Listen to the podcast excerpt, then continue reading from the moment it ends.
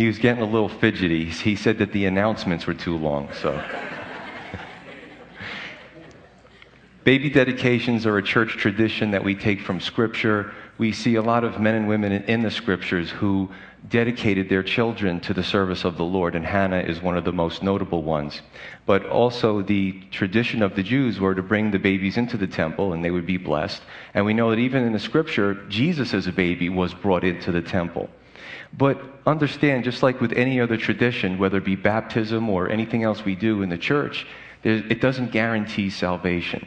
Salvation comes when the little one grows up and he's mature enough to uh, understand who Jesus is and to receive him as his Lord and Savior or go his own way. It's the, it's the chance or where the road starts to split, where the child grows up and leaves his mother and father's faith and develops his own faith in Christ. And that's joyous too. So the question is then why do we do this? if it doesn't guarantee salvation? Well, it's for the purpose of the parents presenting their child to the Lord and also for the parents to make a commitment. Boy, look how intent he's listening to me.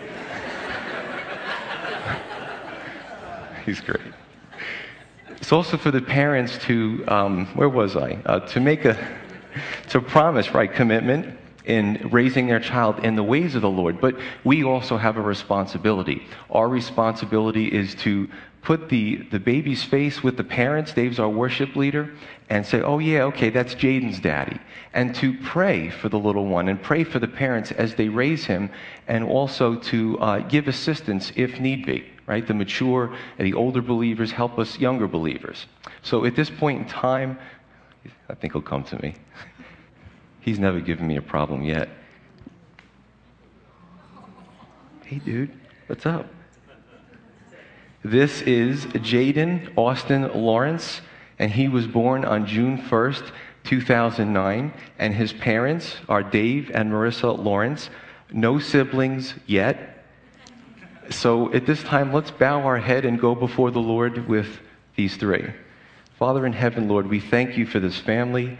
We thank you for the blessing that Jaden has been to us and the blessing that his parents have been, Lord. We just pray that you would, uh, as he grows, Lord, fill him with your Holy Spirit. And Lord, help him to be guided by you as he grows and becomes an adult and becomes a strong leader, Lord, not a wishy washy leader. We need some strong leaders for Christ, Lord. Have him take a stand and have him choose what's right and to reject what's wrong. And also help his parents in that journey, Lord. So we go before you now. We pray that you bless this time and this family. And we thank you in Jesus' name. Amen.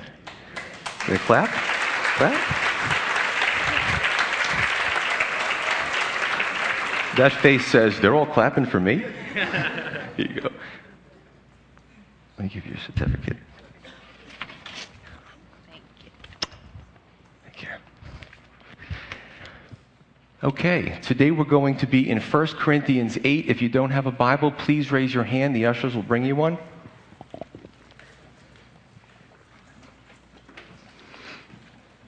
Going to be in 1 Corinthians 8.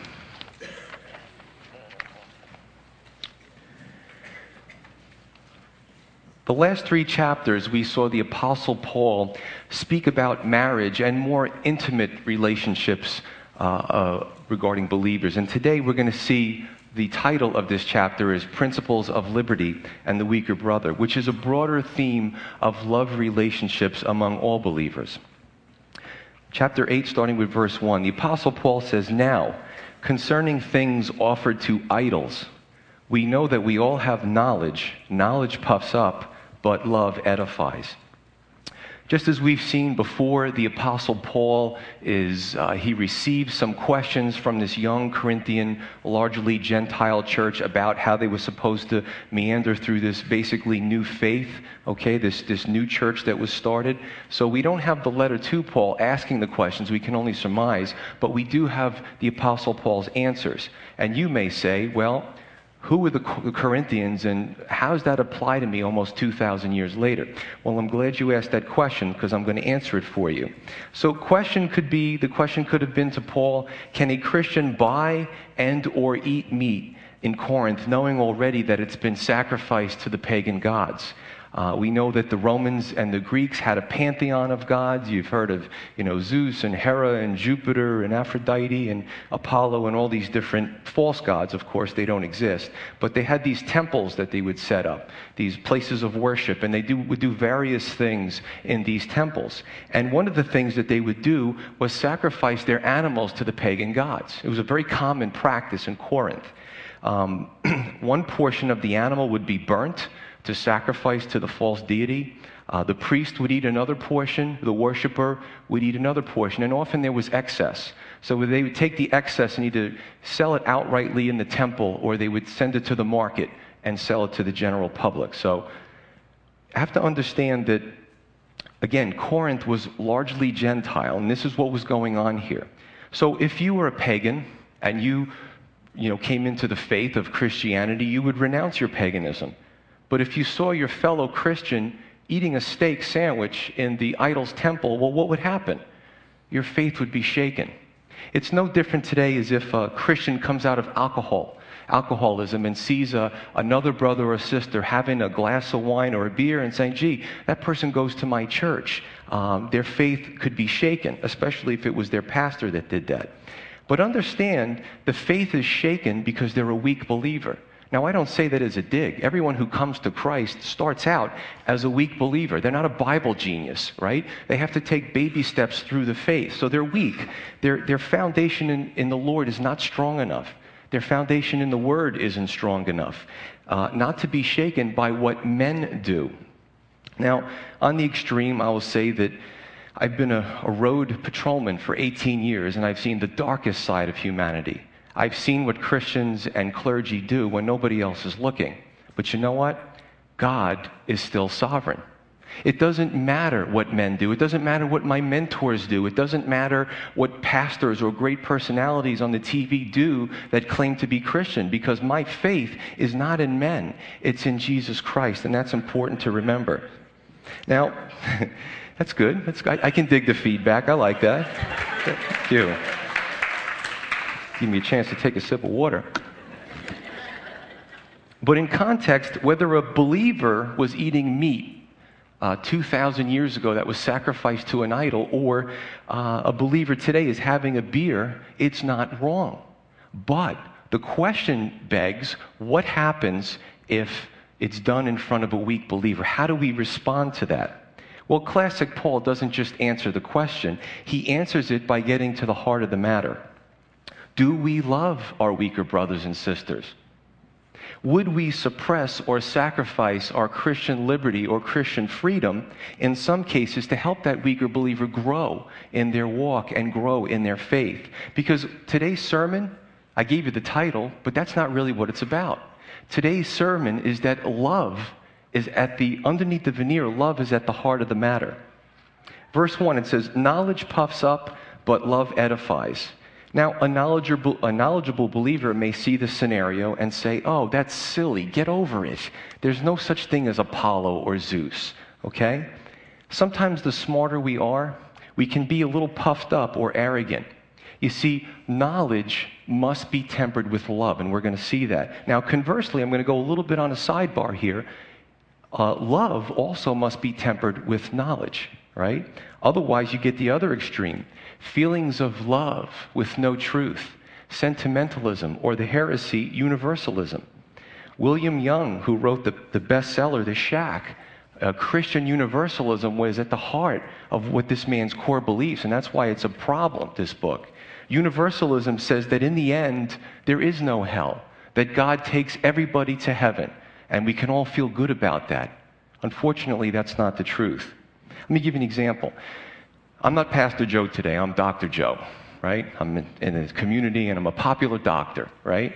Man comes in equally as pop, uh, popular from the community and he says, Dr. Joe, I have pains inside.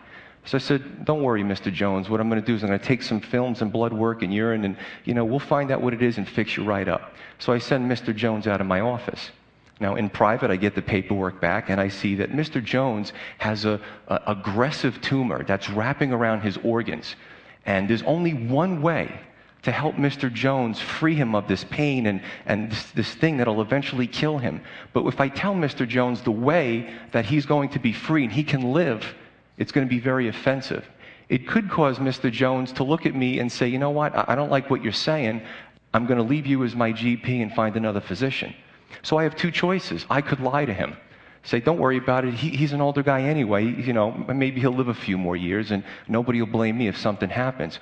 Or I could tell him the truth and let the, you know, consequences be what they are. You know, folks, there's a lot of pastors out there. There's a lot of Bible teachers who are teaching that there's no such thing as hell. Now, I don't particularly enjoy the subject. I really don't. I was talking to another pastor friend of mine, and I don't think any pastor enjoys the subject but you need to know the truth. But understand this that nobody has to go there. The Bible is very clear that nobody has to go there. In the context of this uh, scripture, however, if love is the guiding principle, we want to edify and build up the weak believer. All right? I can be a Bible genius and be educated and have all the letters after my names. I could also be cold and have no regard for others. 1 Corinthians 13, everybody knows that's the love chapter. The Apostle Paul wrote it, it's read at weddings. We love the love chapter. But do you know what he says in the beginning of those uh, uh, a few verses in the beginning? The Apostle Paul says, Listen, I could know all the mysteries of God. I could uh, give my body to be burned. Uh, I could speak with the tongues of angels. He said, But if I have love, it, it profits me nothing. So in that chapter, it basically is telling us that achievements Without love equals zero, it equals nothing. If love is the guiding principle, we will use our knowledge to counsel others, to share, to edify, and do it gently and patiently. You see, love is a bore if you can't share it. When God made love, He made it to be shared with others, even if you're single you can still share that love with members of your family or other brothers and sisters in the Lord. So love is important and it needs to be shared. The Apostle Paul says, but love edifies. The Greek word for edify is oikodomeo, and it's a compound or a composite word that is, has the noun house and the verb to build. And in those days, it was used in construction applications. So, my question is as stronger believers, who can we seek to build up? Maybe the teens that are in here today, you may know some of them. Before they go off to college, strengthen them, build them up. Maybe a weak believer. Maybe someone who's come out of a cult and they're frightened and they don't know what to believe. We should be sensitive to the Holy Spirit and see who we can build up, not just go around building knowledge and a war chest and doing nothing with it. I personally love when the new believers um, come into my office and they have the proverbial suitcase filled with questions. I just love to sit there and answer their questions. I get blessed by building them up. Verse 2 And if anyone thinks that he knows anything, he knows nothing, yet as he ought to know. But if anyone loves God, this one is known by him. So, if I know that there's no such thing as an idol, and I humiliate my weaker brother, I have knowledge but I know nothing, according to the scripture. If we truly have God's wisdom, we love the weaker believer by not by being patient with them, pretty much. I'm just going to read a few scriptures, um, a few verses. 1 John 4, 7, and 8. He says, Beloved, let us love one another, for love is of God. And if everyone who loves is born of God and knows God, he who does not love does not know God, for God is love. And in John 13, 34 and 35, Jesus says this before he departed A new commandment I give to you, that you love one another as I have loved you, that you also love one another. By this, all will know that you are my disciples if you have love for one another. How many times was love used in those few verses? Seven, eight times maybe? So it's important that we understand that love is more of an action, right? Love is dynamic more than a feeling, a whimsical feeling. The proverbial petal, she loves me, she loves me not, she loves me, she loves me not. Oh, I don't like that. I'm going to grab another thing out of the ground and try it again until I get it right. That's not love. Love is an action. And if you love God, you are also known of God. Some think they're of God but God doesn't know them. In Matthew 7, Jesus said, Many will come to me and say, Didn't I do miracles? Didn't I do great things in your name? And Jesus is going to say, Depart from me, I never knew you. Okay? That's important. Uh, Dave did a great uh, study a few Wednesdays ago, and it was uh, George Whitefield and John Wesley, right? And their doctrines couldn't have been any further apart, but these are two men that loved each other to the point where they wanted to have uh, burial plots next to each other. Again, on earth, they adamantly disagreed with the other's theology in certain respects, but they knew how to love each other. And the point that Dave was trying to make is that we need to exemplify that today in America, because sometimes that's lost. And I would just say this to the unbelievers, or if you don't know Jesus, if you've seen Christians who are mean and warring against each other, that's a dysfunctional Christianity and it's not a reflection of the person of Christ. Verse 4 Therefore, concerning the eating of things offered to idols, we know that an idol is nothing in the world, and that there is no other God but one. For even if there are so called gods, whether in heaven or on earth, as there are many gods and many lords, yet for us there is only one God, the Father, of whom are all things, and we for him, the one Lord, and one Lord Jesus Christ through whom are all things and through whom we live. Now, he's not saying that there other gods and other lords exist. He's saying that people think they do. The polytheists, uh, Hinduism boasts uh, hundreds of millions of gods, a god for everything. They can't even count all their gods. But of course, we know that in reality that doesn't exist. Even in the Old Testament, in Deuteronomy, in the law, in the deepest foundations of the Old Testament scripture, in the Hebrew, in the Shema, Deuteronomy 6, Hear, O Israel, the Lord our God, the Lord is one. The word for one in the Hebrew, and I love to share this with my Jewish friends, is echad versus yachid. And it's not old Greek to me, it's actually Hebrew. But echad means a united one, all right? Giving us an instance or a glimpse or a snapshot of God Himself, even in the Old Testament. God is one God, but He expresses Himself in three persons Father, Son, Holy Spirit. Yahid, which was not used by Moses, means a solitary one. In other words, in mathematics, you'd see a number in the brackets, which means an absolute number. So even in the Old Testament, God was giving a glimpse of himself as the Trinity, and that's important. But there's one God. Let me just give you an example through all this. I go to the temple, I'm a Corinthian, I'm a believer, and um, it's obvious, right? Some pagan comes and brings his cow, and they do the thing, they cut it up, they butcher it, they have excess, excess meat, and oftentimes one source said that uh, in those days you could buy the meat at a discounted rate in through these, you know, these temple markets, so to speak. And I could watch the whole process. I'm a strong believer.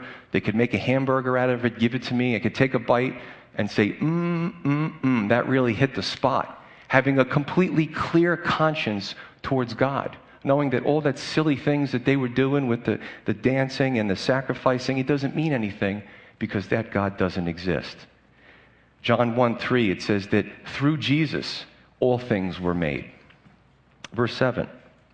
However, there is not in everyone the knowledge.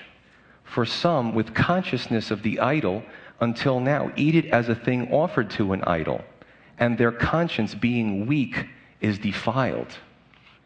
So, in those days, if a weak believer had a hamburger or whatever they ate and found out later, did you know that that was sacrificed to Apollo? They might try to get rid of it, you know? They might try to, they might not be able to sleep at night because their conscience, being weak, would have said, Oh my goodness, I can't believe this. I, I came to Christ and I ate this burger and I didn't realize it was sacrificed to Apollo. Also, they could see another believer do the same thing, right? And still be shocked. They should still they can still have their conscience shocked. Well, that guy goes to my church. I saw him in the temple eating a hamburger too. And they would be equally as, as, as frightened or, you know, there's, there's an element here of insecurity, fear, caution, as their knowledge and faith haven't developed into maturity yet. Now, I want to digress a little bit into the meaning of conscience we often go into the etymology of words, and I say, well, this one comes from the Greek, but this particular word comes from the Latin, conscience. It means literally with knowledge or the knowledge within. Looking it up in De- Webster's dictionary, there was two um, meanings for it. The first meaning, conscience, a knowledge of sense of right and wrong with the urge to do right. The second meaning, conscience, a moral judgment that opposes a violation of a previously recognized ethical principle and leads to feelings of guilt if one violates that principle. So we're on the right track so far.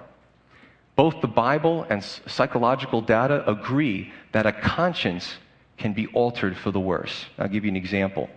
Well, the Bible says in 1 Timothy 4, first I'm going to read the result and then the foundation for that result, two verses.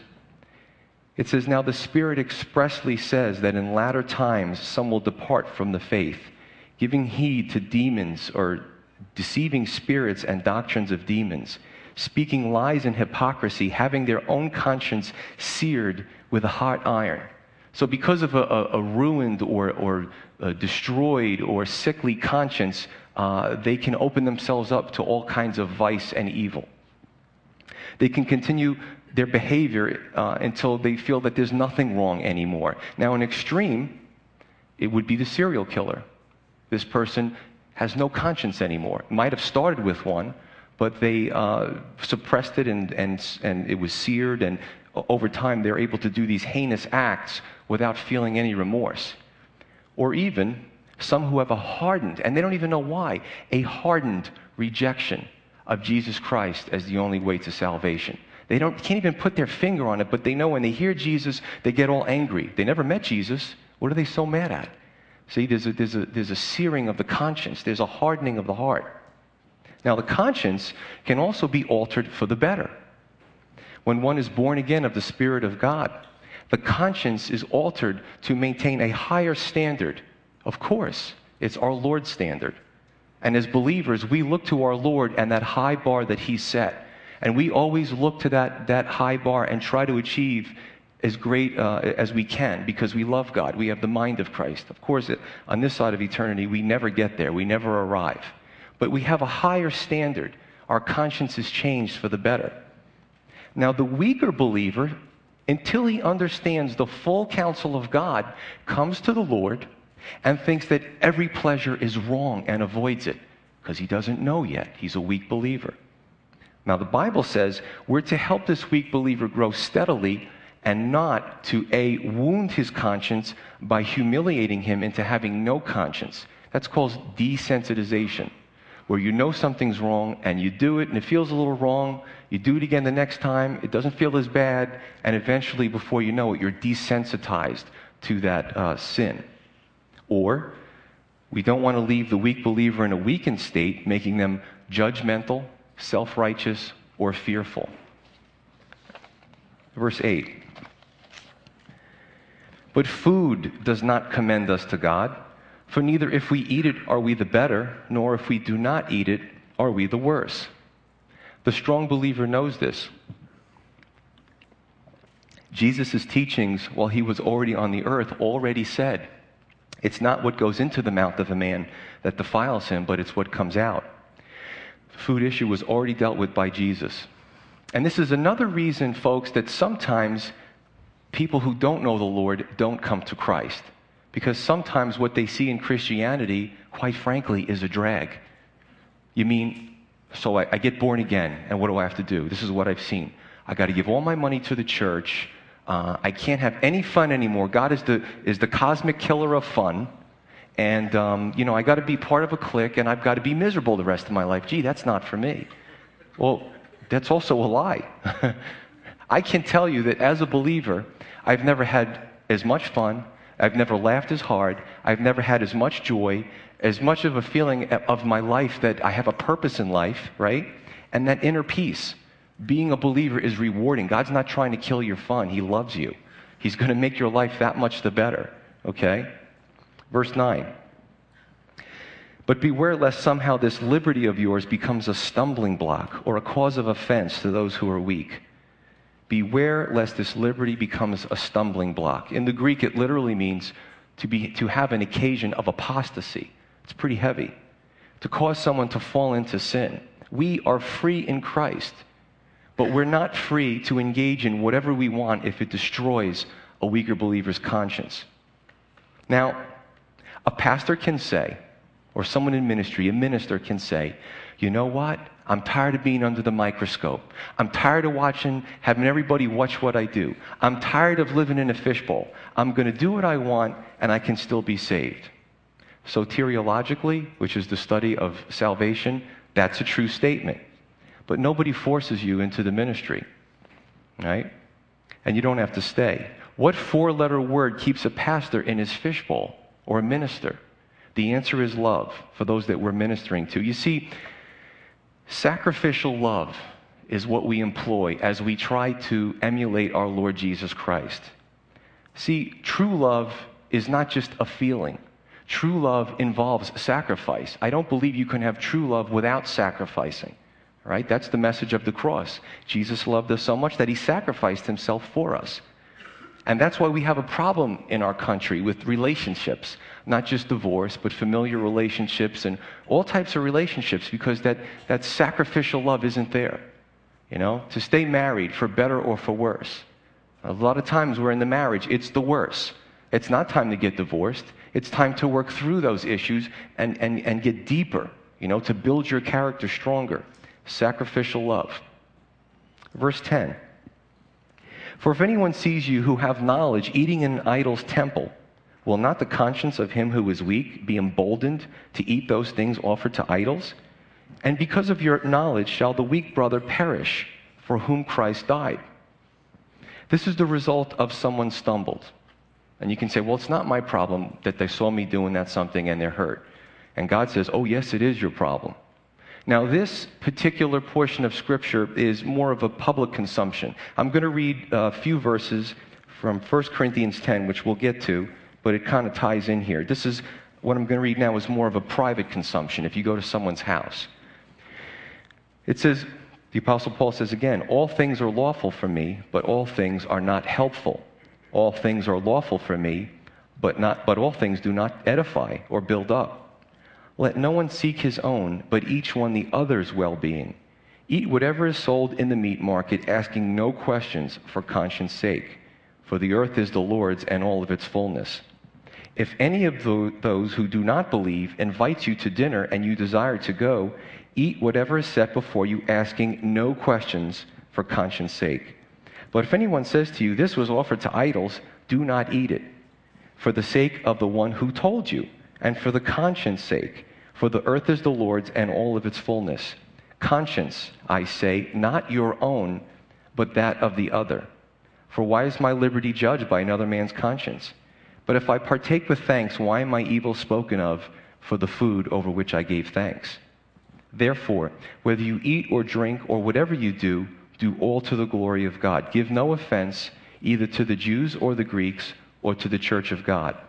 Just as I also please all men in all things, not seeking my own profit, but the profit of many, that they may be saved. And this is, this is it, that they may be saved. And that's what it's all about. As believers, you know, we have salvation. It was a free gift. We just have to trust Jesus as the, our Lord and Savior. You know, God does the rest, all right? He, he, he put out the olive branch first. The Bible says that we love Jesus because he first loved us. So understand that we have salvation, and you know what? That's really neat. And if we really meditate on that, we want others to have salvation too. So we may do things and we may limit ourselves for the salvation of others. Okay? Verse 12. But when you thus sin against the brethren and wound their weak conscience, you sin against Christ. So here's the result. When you sin against the weaker brother and wound his conscience, you sin against Christ. And you may say, well, how does that factor out? Where's the equation there? Matthew 25, right? Jesus says, the sheep and the goats, you know, the righteous and the ones who will be judged, all right? There's two separate categories. And um, to the ones, you know, he says to them, When I was in prison, you visited me. When I was sick, you, you helped me. You attended to me. When I was thirsty, you gave me a drink. And, and those said on his right hand, said, Well, when did we ever see this? And Jesus said, I tell you the truth. If you've done this to the least of these, my brethren, you've done it to me. And the same thing to the ones who would be judged. They didn't do it to the least of the brethren. Okay? And they didn't do it for Jesus. But Jesus, we would have done it if you were here. But Jesus tells us to love others. You see, we can't love God and that's it. no, anyone outside my circle, I don't really care what happens to them. it doesn't work like that. It's not the equation. All right? A few points to make on this. The first one is to those who are astute Bible students. What comes to mind when I read this scripture? Probably Acts 15:29, the Jerusalem Council.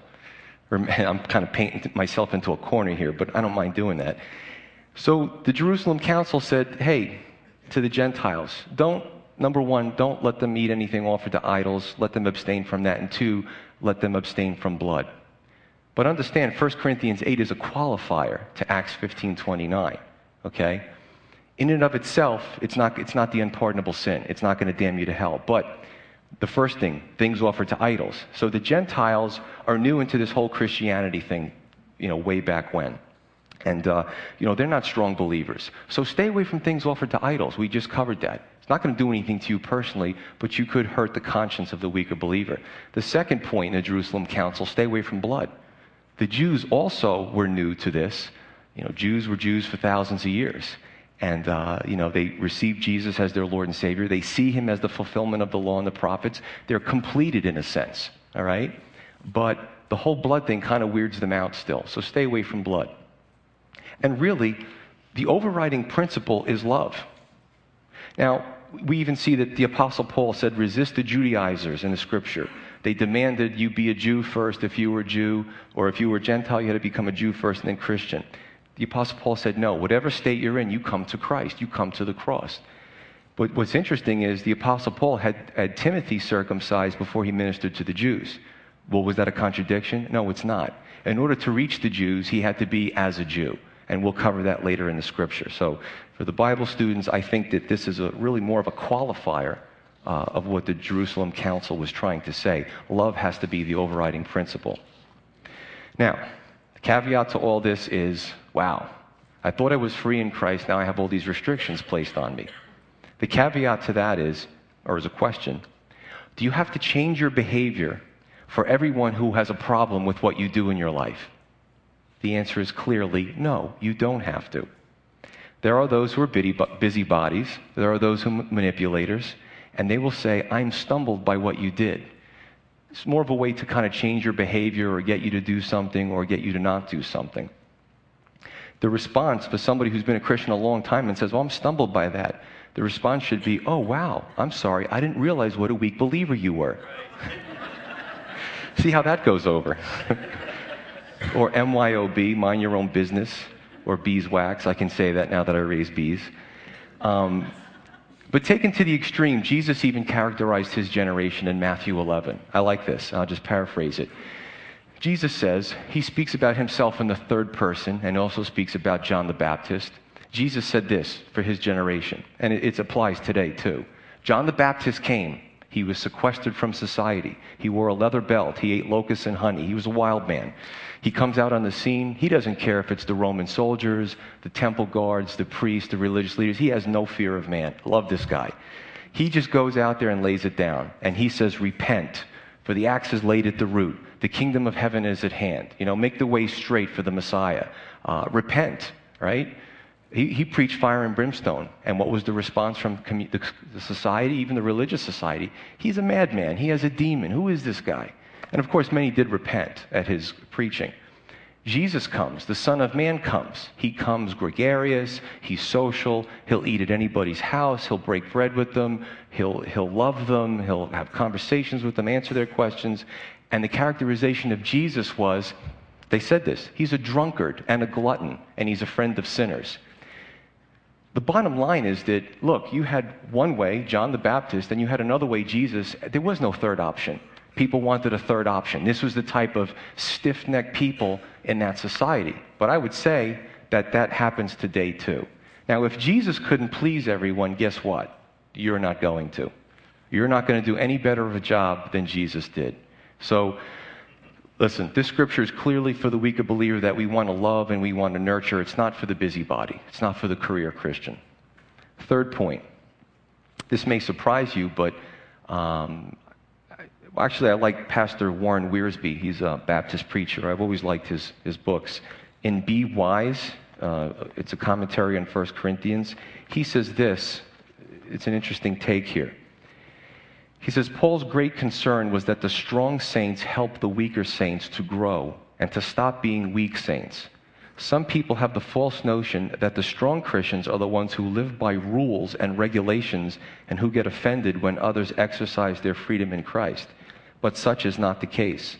It is the weak Christians who must have the security of law and who are afraid to use their freedom in Christ.